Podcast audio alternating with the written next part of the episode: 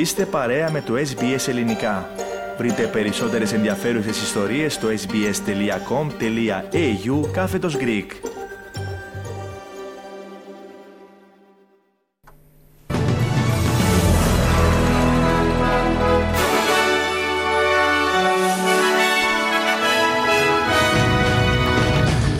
Νέες εκκλήσεις στους εργατικούς να καταργήσουν την φοροελαφρύνση γνωστή ως negative gearing. Εταιρείες ύποπτες για δωροδοκία και, και ξέπλυμα χρήματος εξασφάλισαν κυβερνητικές συμβάσεις για την επεξεργασία αδειών παραμονής. Απεργεί σήμερα το προσωπικό σιδηροδρόμων V-Line στη Βικτόρια και η Αίγυπτος προειδοποιεί για αναστολή της συνθήκης ειρήνης με το Ισραήλ.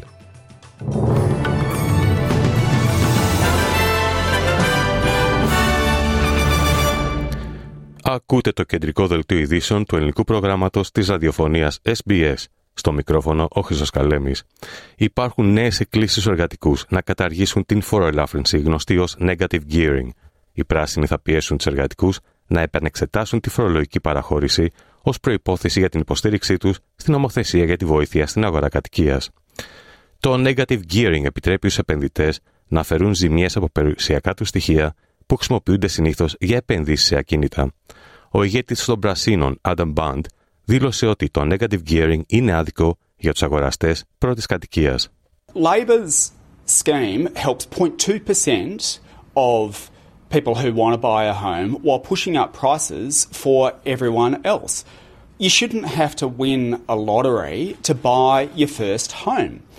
The Greens will push Labor to Μια, κατα... μια καταδικαστική επανεξέταση αποκάλυψε ότι εταιρείες ύποπτες για δωροδοκία και ξέπλυμα χρήματος εξασφάλισαν σημαντικές κυβερνητικές συμβάσεις μέσω του περάκτιου συστήματος επεξεργασίας αδειών παραμονής, τι λεγόμενες βίζες. Η Υπουργός Εσωτερικών Claire O'Neill έδωσε στη δημοσιότητα την έκθεση του πρώην επικεφαλής της ASIO, Dennis Richardson. Janice Richardson's re- review is released by our government today, and it is an extraordinary document. This extraordinary doc- document dictates a decade of uh, contracting between the Home Affairs Department under Peter Dutton, which saw hundreds of millions of dollars potentially funneled into companies which were using that money to undertake criminal wrongdoing. We are talking here about things like the trafficking of drugs, the trafficking of human beings. Περνάμε σε ένα άλλο θέμα. Αναμένεται χάος στους περιφερειακούς δρόμους και τις συνδρομικές γραμμές της Βικτόριας καθ' όλη τη διάρκεια της ημέρας, καθώς το προσωπικό της V-Line ξεκινά απενε- απεργιακές κινητοποιήσεις. Αναμένονται σημαντικές καθυστερήσεις καθώς κανένα τρένο δεν θα εκτελεί δρομολόγια από τις 3 έως 7 το απόγευμα και το χρονοδιάγραμμα δεν αναμένεται να επανέλθει στην κανονικότητα μέχρι τη στιγμή που κάθε τρένο θα επανέλθει στο σταθμό του. Το Υπουργείο Μεταφορών συμβουλεύει τους πολίτες να αποφεύγουν τις μετακινήσεις λόγω των περιορισμένων δρομολογίων αντικατάστασης από τα λεωφορεία, τα οποία δεν θα σταματούν σε σταθμού του μετρό και θα μπορούσαν να προσθέσουν δύο ώρες καθυστέρηση σε κάθε διαδρομή. Τα σημαντικότερα σημεία εμπλοκή στη διαμάχη με τη V-Line περιλαμβάνουν τις αμοιβές και την προστασία για τη διασφάλιση των θέσεων εργασίας. Περνάμε σε ένα άλλο θέμα. Ο πρώην αναπληρωτής πρωθυπουργός Μπάναμπι Τζόι, ο οποίος βιντεοσκοπήθηκε την Τετάρτη σε ένα πεζοδρόμιο της Καμπέρας να μουρμουρίζει εσχρολογίες, μίλησε για το περιστατικό. Είπε στο κανάλι 7 ότι λυπάται για ό,τι συνέβη. Uh, look, I'm uh, obviously, uh, you know, I, I made a big mistake. Uh, there's no excuse for it. There's a reason. And, um, you know, this a, a very eventful walk home, wasn't it? So, anyway, that's, uh, um, you know, I should have followed the. I- Ο Πρωθυπουργό Άνθονι Αλμπανίζη και ο ηγέτη αντιπολίτευση Πίτερ Ντάτον ζήτησαν αμφότερη εξηγήση για το περιστατικό, το οποίο έθεσε ένα αμφιβόλο το μέλλον του Μπάναμπι Τζόι. Σε διεθνή νέα τώρα, η Αίγυπτος έχει προειδοποιήσει ότι μπορεί να αναστείλει τη συνθήκη ειρήνης με το Ισραήλ εάν τα Ισραηλινά στρατεύματα εισέλθουν στην πιο πυκνοκατοικημένη συνοριακή πόλη της Γάζας, τη Ράφα. Η απειλή προέκυψε όταν ο Πρωθυπουργός Μπενιαμίν Νετανιάχου έκρινε ότι η αποστολή στρατευμάτων στη Ράφα είναι απαραίτητη για να κερδιθεί ο τετράμινος πόλεμος κατά της Χαμάς. Πάνω από το ίμιση των 2,3 εκατομμυρίων κατοίκων της Γάζας έχει αναζητήσει καταφύγιο στη Ράφα, συνοστιζόμενοι σε καταβλισμούς με σκηνές κοντά στα σύνορα που διαχειρίζονται τα Ηνωμένα Έθνη.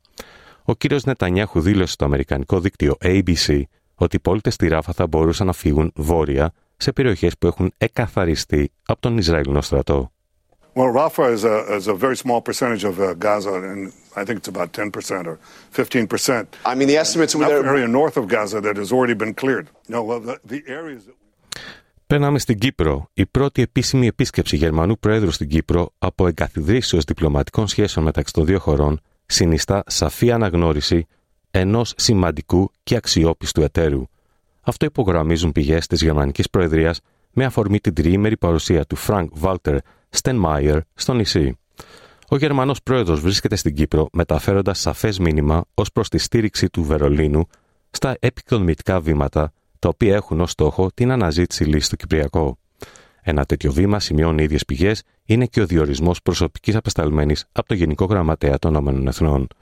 Το Βερολίνο εκφράζει μάλιστα την ελπίδα ότι θα υπάρξουν και άλλα βήματα τα οποία θα αναζωογονήσουν την προσπάθεια επανέναρξης ουσιαστικού διαλόγου για επίλυση του προβλήματος.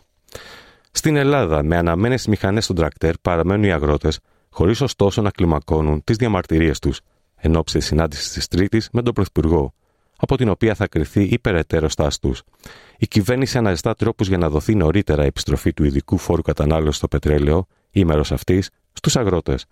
Εισβολή στο αεροδρόμιο της Αλεξανδρούπολης πραγματοποίησαν οι αγρότες θέλοντας να συναντήσουν τον Υπουργό Αγροτικής Ανάπτυξης Λευτέρη Αυγενάκη, ο οποίος ματέωσε προγραμματισμένη συνάντηση που είχε μαζί τους.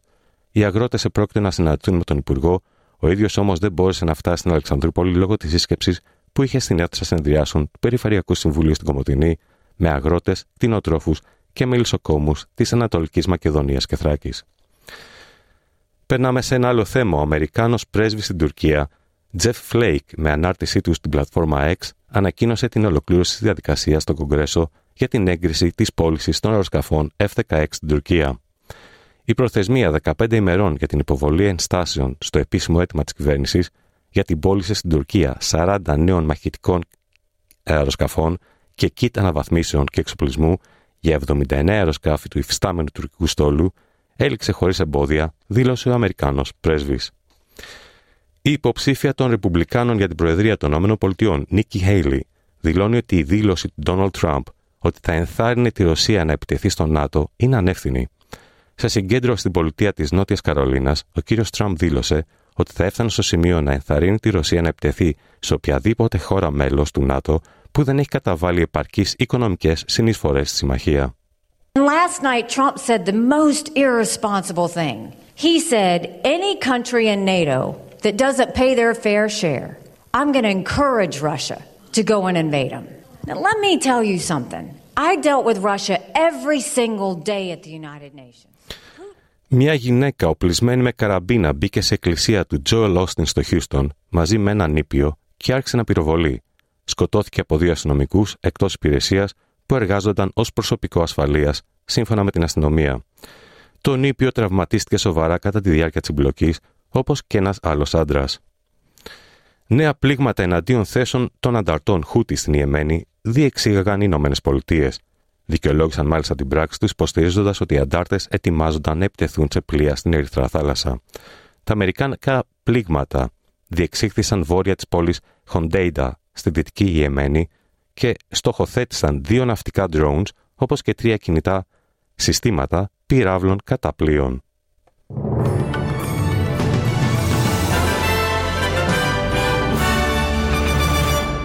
Και περνάμε στις συναλλαγματικές οτιμίες. Ένα δολάριο Αυστραλίας ισούται με 60 λεπτά το ευρώ και 65 cents του Αμερικανικού δολαρίου. Στα αθλητικά νέα, χωρίς νικητή ολοκληρώθηκε το μεγάλο ντέρμπι κορυφής της 22η αγωνιστικής της Super League. ΠΑΟΚ και ΑΕΚ αναδείχθηκαν ισοπαλοί 1-1 στην Τούμπα. Ο Παναθηναϊκός νίκησε εκτός έδρας στον Πανσεραϊκό με 3-0. Η Λαμία αναδείχθηκε νικήτρια στο ντέρμπι της 6η θέσης και της εισόδου στα playoff, επικρατώντας με ανατροπή 2-1 του Αστέρα Τρίπολης. Μετά τα χθεσινά αποτελέσματα, ο ΠΑΟΚ παραμένει πρώτος με 51 βαθμούς, Παναθηναϊκός είναι δεύτερος με 50 και η ΑΕΚ τρίτη με 49 βαθμούς. Στο μπάσκετ, στο πλαίσιο της 18η αγωνιστικής του πρωταθλήματος, ο Ολυμπιακός δυσκολεύτηκε με το Μαρούσι, ο Άρης νίκησε τον Μπάουκ στο ντέρμπι της Θεσσαλονίκης και το περιστέρι πέρασε νικηφόρα από το Λαύριο.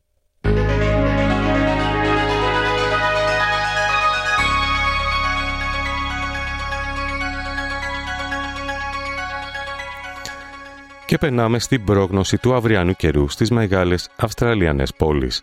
Σίδνεϊ, ηλιοφάνεια 21 με 31 βαθμούς Κελσίου. Μελβούρνη, αραιές βροχοπτώσεις, πιθανότητα καταιγίδων 21 με 36 βαθμούς. Αδελαίδα, ηλιοφάνεια 19 με 27 βαθμούς. Ούλαγκον, κυρίως ηλιοφάνεια 21 με 29 βαθμούς Κελσίου. Νιουκάστιλ, ηλιοφάνεια 19 με 31. Πέρθ, ηλιοφάνεια 16 με 35. Χόμπαρτ, βροχοπτώσεις κατά το δεύτερο μισό της ημέρας 14 με 29 βαθμού, ε, βαθμούς Κελσίου. Καμπέρα ηλιόλουστη μέρα, βροχερό απόγευμα 15 με 32 βαθμούς. Μπρίσμπεν, πιθανότητα βροχοπτώσεων 22 με 30. Κέρνς, αραιές βροχοπτώσεις 24 με 32 βαθμούς. Ντάρκουιν, βροχοπτώσεις, πιθανότητα καταιγίδων 25 με 29 βαθμούς. Στην Αθήνα σήμερα βροχοπτώσεις, με ισχυρούς ανέμους 14 με 17 βαθμούς Κελσίου και στη Λευκοσία νεφώσεις 8 με 21. Σε αυτό το σημείο ολοκληρώθηκε το κεντρικό δελτίο ειδήσεων του ελληνικού προγράμματος της ραδιοφωνίας SBS που επιμελήθηκε και εκφώνησε ο Χρυσό Καλέμης. Θα είμαστε πάλι μαζί στις 4.30 με τους κυριότερους τίτλους ημέρας και στις 5 με ένα σύντομο δελτίο ειδήσεων. Μετά τα σύντομα μηνύματα του σταθμού μας, θα είναι μαζί σας ο Θέμης Καλός με το υπόλοιπο πρόγραμμα της σημερινής εκπομπής.